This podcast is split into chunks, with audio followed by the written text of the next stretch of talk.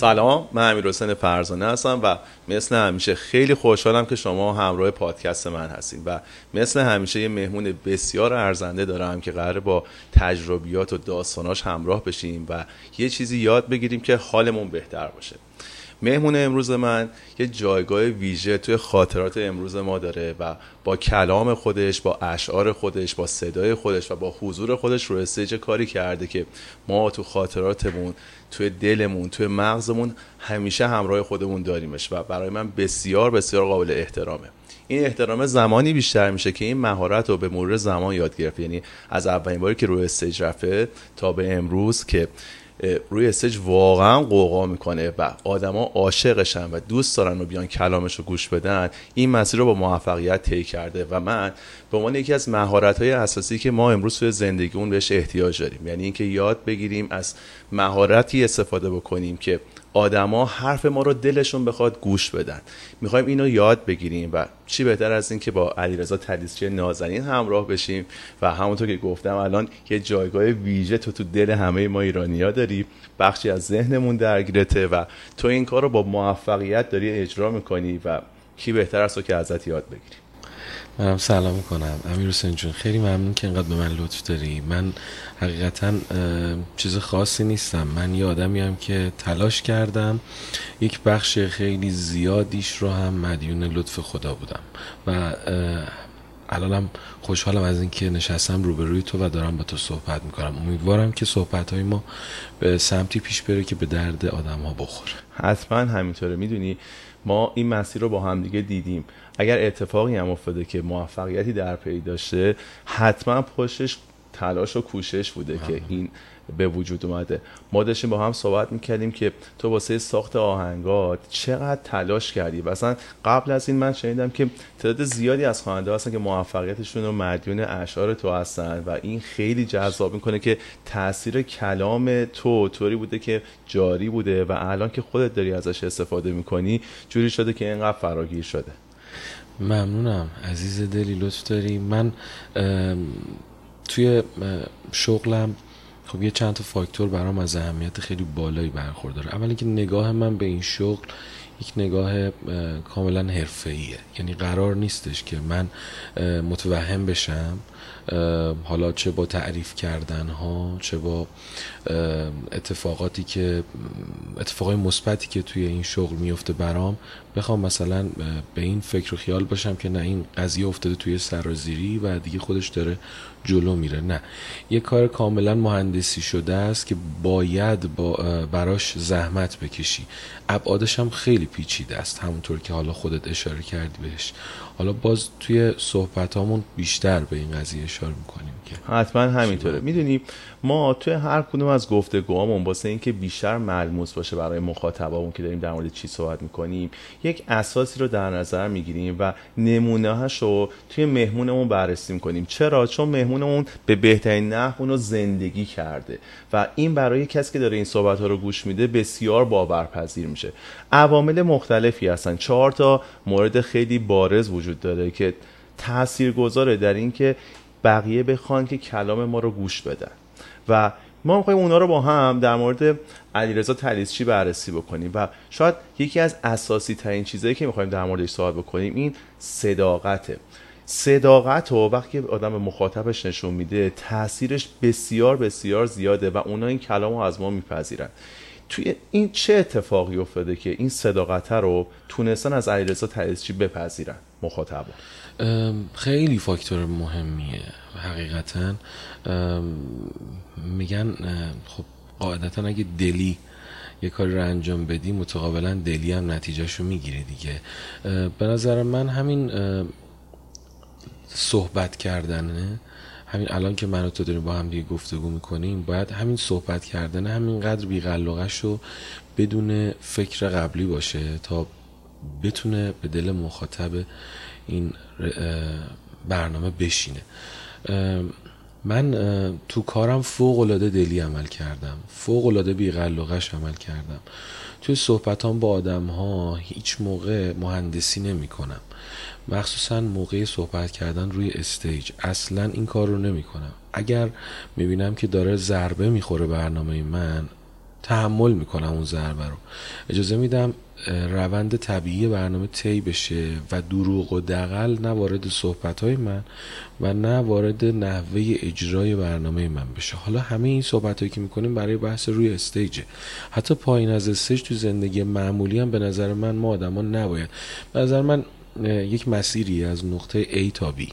خب اونی که مهندسی می‌کنه حرفاشو تقریبا حالا ده متر مونده برسه به نقطه B خراب میشه کارش. و همون ده متر رو دقیقا مدت زمانی که طول می‌کشه تا به نقطه B برسه همون مقدار زمان از نقطه A تا B اون آدمی طول می‌کشه که مهندسی نمی‌کنه. ما هممون فکر می‌کنیم مثلا اون کسی که حالا یک کلا برداری می‌کنه خیلی آدم خفنیه. خب okay. اون آدم کلاهبردار خفنیه.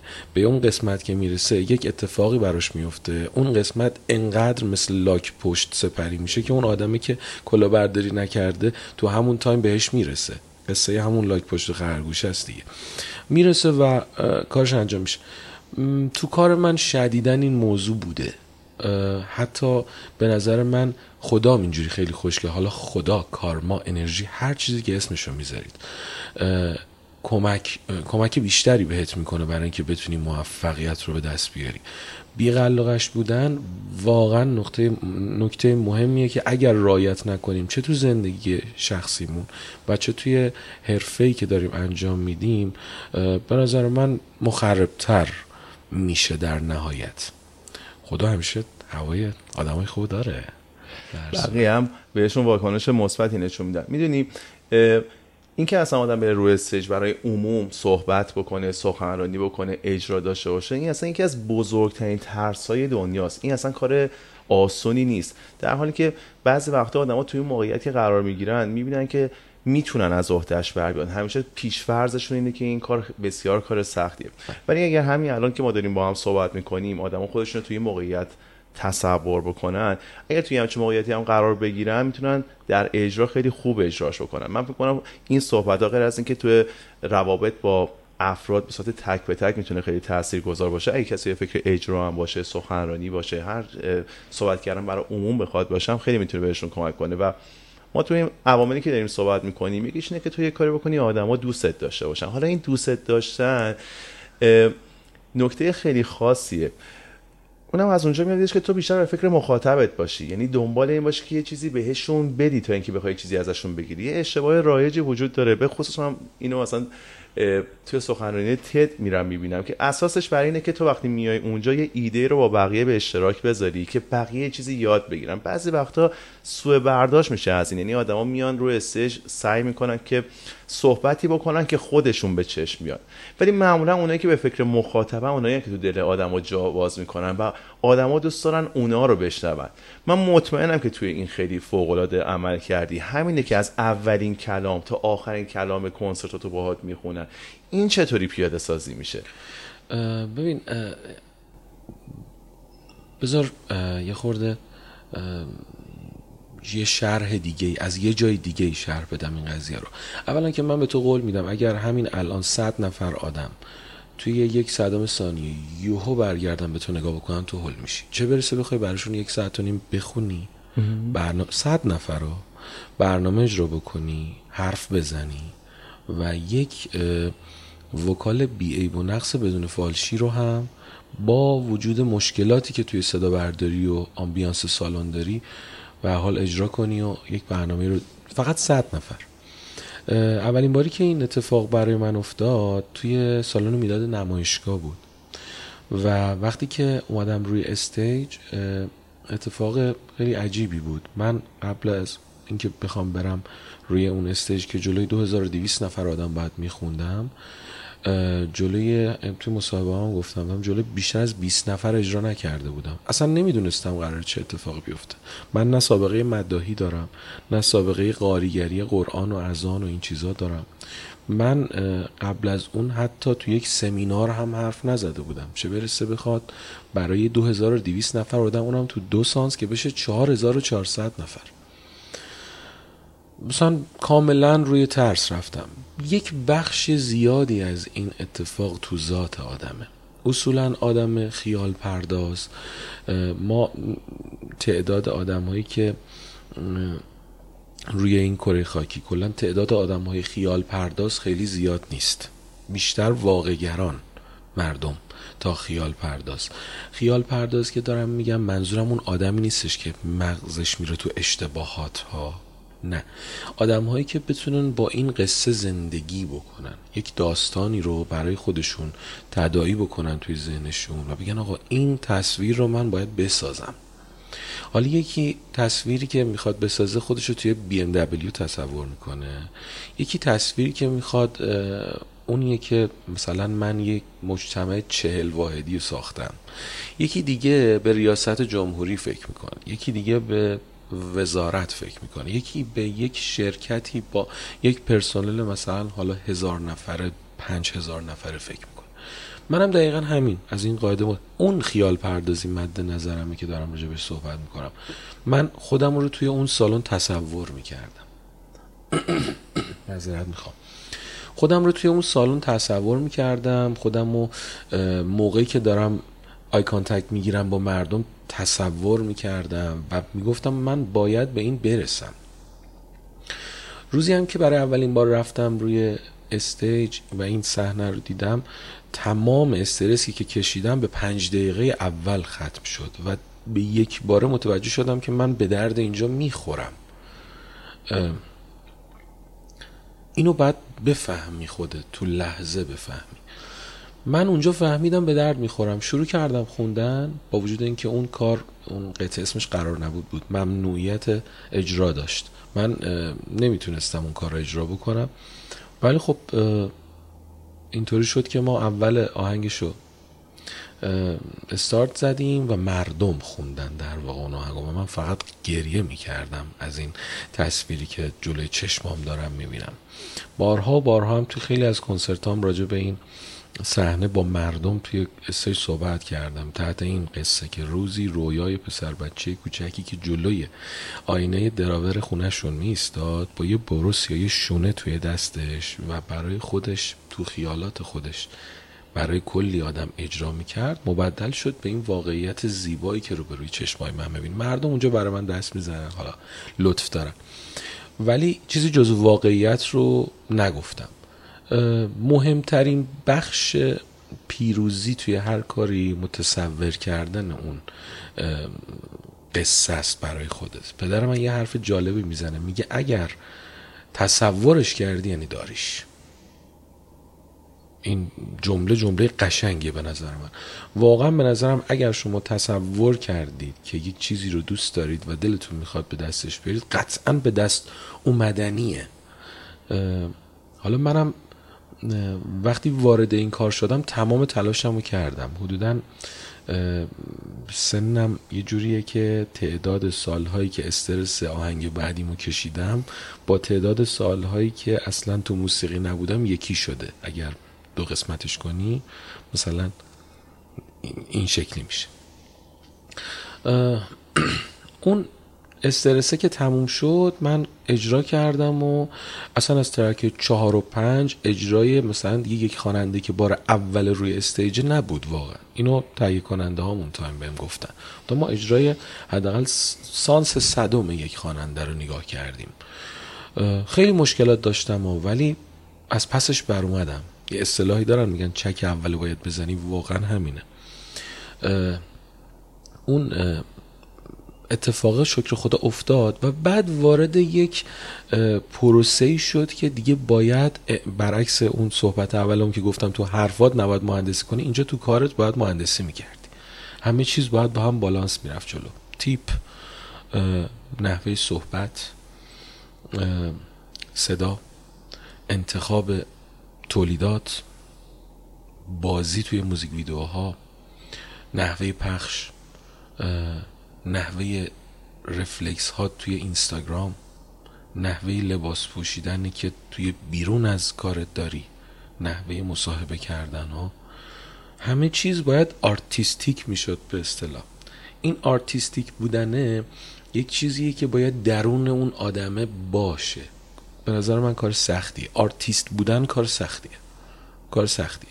به نظر من خیلی مثلا از برج سازی کار سختتریه. به نظر من یه برج سازی یه سری قواعد داره.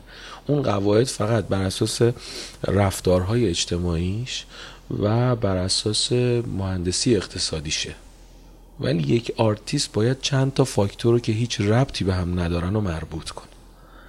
باید در چند رسته مختلف که هیچ ربطی به هم ندارن تخصص پیدا بکنه. شاید اصلا از اون پنج تا تخصص دو تاش اصلا تو آدم نباشه. ولی مجبوره بره یاد بگیره. یا حداقل یک نمایشی رو ازش به جا بذاره که باورپذیر باشه کنار اون ستایی که بلده.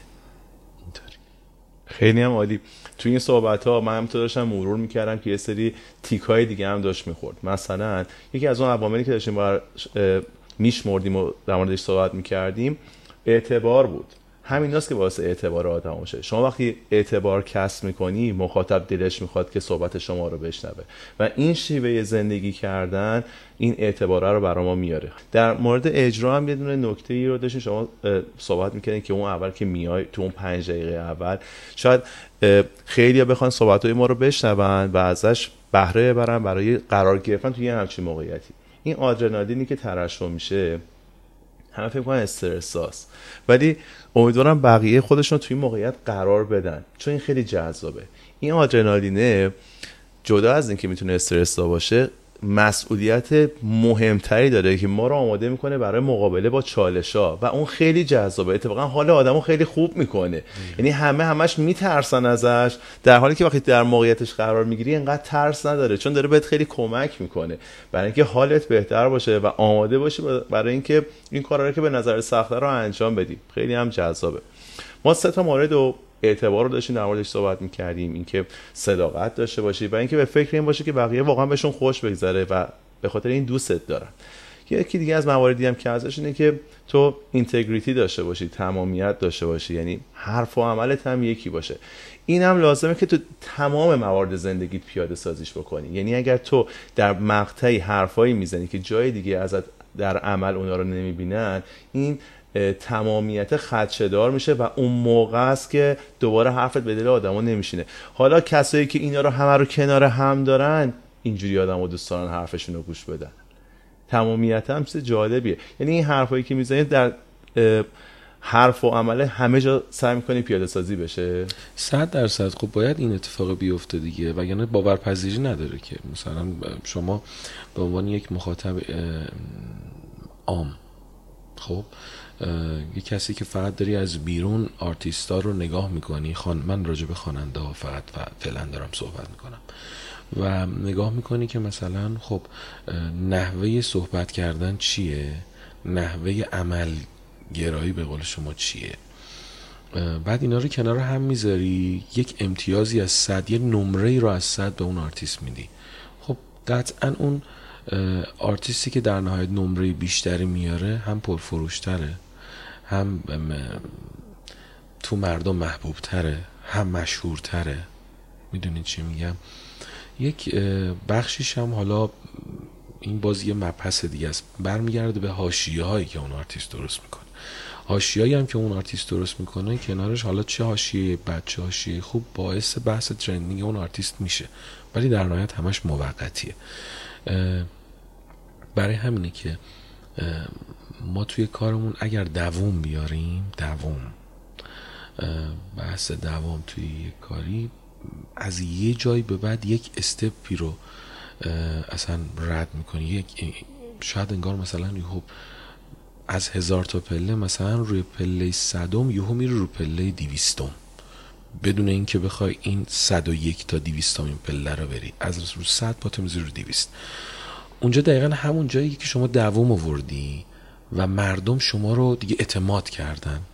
همون بحثی که شما گفتی. مردم قبولت کردن قبولت دارن. شما حرف و عمل دیکی بوده. اونجا اون استپه دوباره و اون زنده موندنه و ادامه داده توی این ادامه دادن توی این شغله باعث میشه که مردم روز به روز اعتمادشون بیشتر بشه. معتبر میشی پیش مردم. درست مثل یک کاسب توی یک راسته ای از بازار که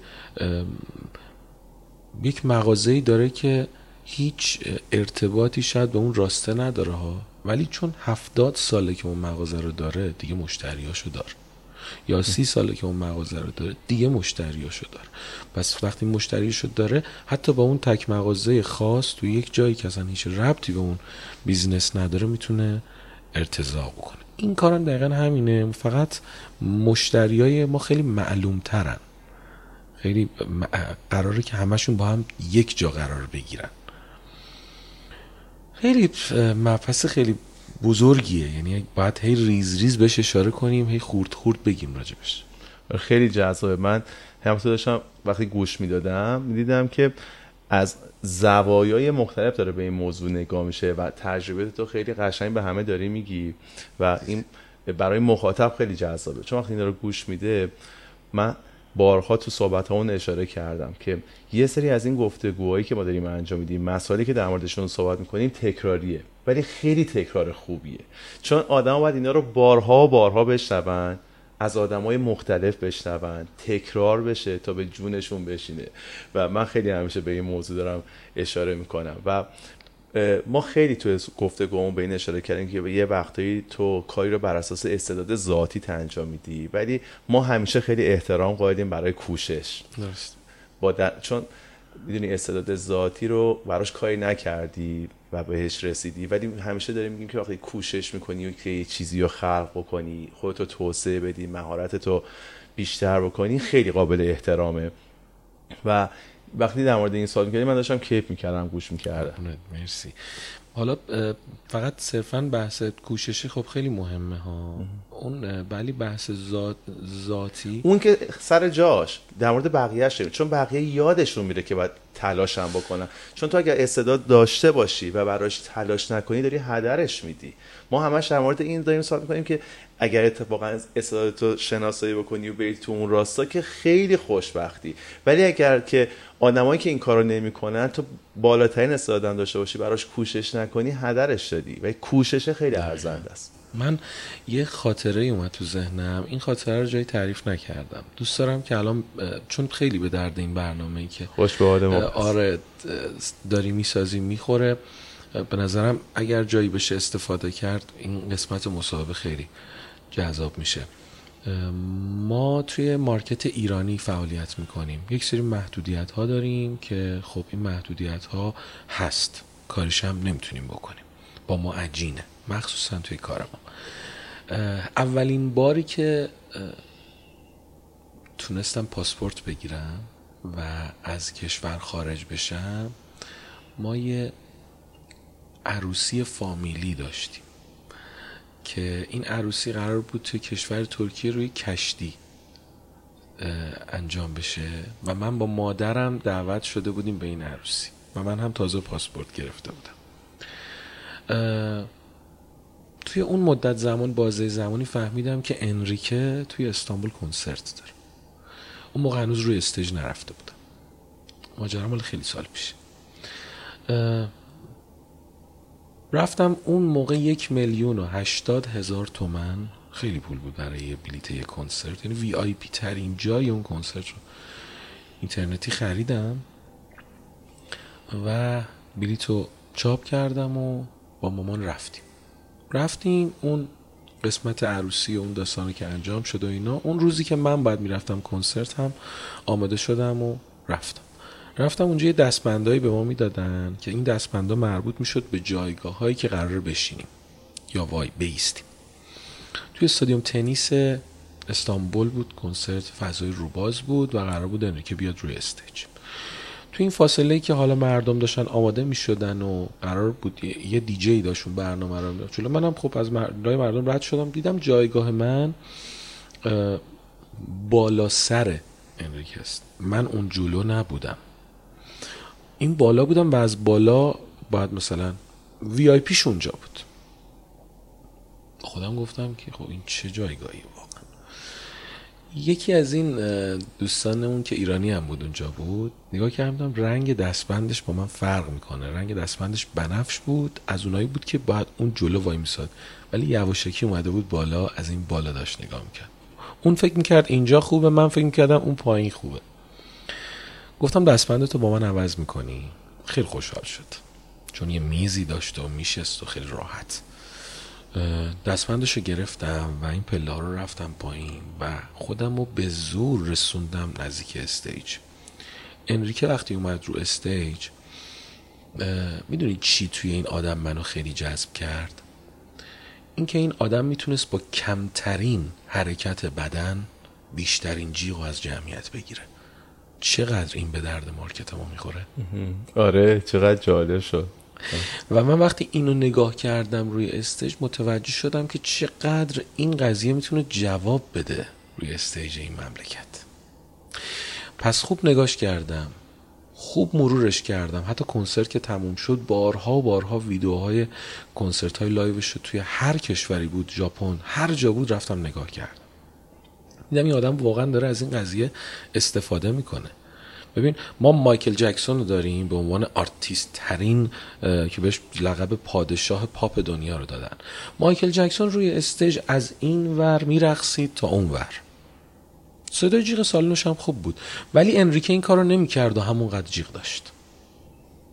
خب این به محض اینکه من اومدم روی استیج من این فن رو پیاده کردم. جواب گرفتم. چون آدمایی که میان توی سالن ما روی صندلی باید بشینن نباید بیستن. قانونه. و برای آدمی که نشسته من هر چقدر برقصم روی سه جدا از اینکه اصلا کلا عیب داره روی استیج این داستان توی کشور ما خب من می‌تونم با دو تا حرکت بدن یا دست یا دو سه مدل حالا اصطلاح قشنگی نیست ولی دو سه مدل بازی های درست صورت و حالا این ادغام بشه با یه حرف زدن شیک معدبانه خب قطعا می‌تونه به دل بشینه. حالا یه بخشیش هم مثلا می‌شد صورت من که حالا از اول حالا به لطف خدا من یه لبخندی داشتم که حداقل اگر شما تو صورت من نگاه می‌کردی حداقل بعدت نمیومد از من. نه اینکه حالا مثلا کیف کنی با صورت من. بعدت هم نمیومد نظری نداشتی. انرژی منفی نداشت صورت من. خدا رو شو این بخشش یه واقعا لطف خدا. بود همش لطف خدا بود در واقع. خب این آیتما با هم دیگه می‌تونست یک پکیج درستی باشه. کمترین حرکت بدن ولی درست ترین درست صحبت کردم و یک انرژی مثبتی که از صورت شما ساطع بشه روی stage من یه سری قانونا حالا برای خودم دارم. من روی stage هیچ وقت پشت نمی کنم به مردم. حالا تو قانون شخصیتی من به نظرم کار بیادبیه. خیلی آرتیستان نه اصلا می‌ذارن تو برنامهشون میان پشتشون می‌کنن اینجوری اجرا می‌کنن برمیگردن پشت می‌کنن. من اصلا این کار رو نمی‌کنم. من توی کنسرت هم آنتراک اصلا نمیدم. اصلا نمیرم خستگی در کنم بیام. بد می‌دونم. میگم خب مخاطب چرا باید الان منتظر من باشه؟ من اگه یا حالم خوبه اجرا می‌کنم یا حالم خوب نیست اجرا نمی‌کنم. درسته؟ من هیچ وقت توی کنسرت هم بین کنسرت لباس عوض نمی‌کنم وسط کنسرت. این کار رو انجام نمیدم به نظر من یک تیپیکالیه که باید بمونه و اون یک ساعت و نیمه کلش باید همون شکلی خاطره بشه. نه اینکه حسن هفت رنگش کنی مثلا یه چیز. اینا حالا اینا قانونای منه ها روی استیج. من معتقدم که سالن من همیشه باید جیغ داشته باشه. من ترک هایی که توی سالنم اجرا می‌کنم هیچ وقت خیلی وارد فضاهای دارک غمانگیز نمیشه. دوست ندارم. به نظر من اون آدمی که چه می‌دونم یه خانواده ای رو برداشته به خودش آورده چهار نفر پنج نفر حالا سه میلیون چهار میلیون تومن پول بلیت داده نیومده غم گوش کنه. اومده تو کنسرت حالش خوب بشه. ببین من یه پرانتز اینجا باز کنم. خواننده های خوب ما خواننده داریم تو این کشور که دارن همین داستانو میرن و یعنی با موزیک های غمگین میان روی استج و خیلی هم عالیه برنامهشون. من منظورم اون نبود. منظورم اینه که اگر قرار باشه ببین ما سالی چند بار می‌خوایم دلمون گریه می‌خواد. بیشتر خوشحالی می‌خوایم قرار. آفرین. ما بیشتر سال بیشتر زندگیمون دلمون می‌خواد خوشحال باشیم. پس باز با توجه به این قضیه خواننده هایی که توی این این قضیه رو گرفته باشن باز اینم برمیگرده به رسالت فرهنگی ها. رسالت فرهنگی نیستش که من بیام یه کاری کنم شما گریه بکنی. اشتباس به نظر من. من باید یه کاری بکنم شما حالت خوب بشه. حالا وقتی می‌تونم یه کاری بکنم که هم بخندی هم گریه کنی چرا نکنم؟ اون آدمایی که توی اون سالن نشستن همه اینا رو داشته باشن. پس میام باز موزیکام هم اینطوری انتخاب می‌کنم. در نهایت یه چیزی رو مثلا توی پروسه زمانی یک برداشتی رو می‌کنی از کاره که اون مجموعش میشه این لطفی که شما به من داشتید که حالا مثلا علی رضا بلده یه بخشش کاملا ذهنیه و به قول شما یاد گرفتنی. صحبتمون از اونجا وارد این قضیه شد دیگه. شما گفتین کوششی. کوششی هم هست واقعا.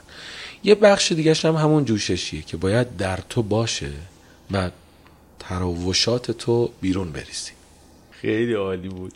من کیف کردم خیلی زیاد. کلی هم یاد گرفتم. کلی خاطره برام دوره شد. نمی‌دونم حرف پایانی هست یا همینجا می‌تونیم صحبت رو تمام بکنیم. اگر ولی خوشحال میشم اگه حرف پایانی مونده باشه ها. چرا که نه چرا که اگه به عنوان حرف پایانی اگر قرار باشه که یک جمله بگم که واقعا استنباط خودم از این عمری که توی این کار گذاشتم باشه اینه که کاش آدم ها متوجه بشن سریع که به درد یک کاری می‌خورن یا نمی‌خورن. کاش ما آدم ها یک آینه داشتیم. یا نه بذار بهتر بگم. کاش می‌تونستیم از کالبد خودمون بیایم بیرون. دو قدم اون ورتر وایسیم و به خودمون نگاه کنیم. ببینیم داریم چی کار می‌کنیم. اگر کسی بتونه از این ویژگی رو داشته باشه و استفاده بکنه واقعا جلوی ضرر رو هر جا بگیره منفعت. مرسی. امیدوارم که اوزامون هر روز بهتر و بهتر بشه و همه مردم این کشور روز به روز بتونن به توی هر حالا رسته که دارن فعالیت می‌کنن بتونن درش به موفقیت و در نهایت متقابلا به آرامش برسن. حالا هممون خوب باشه.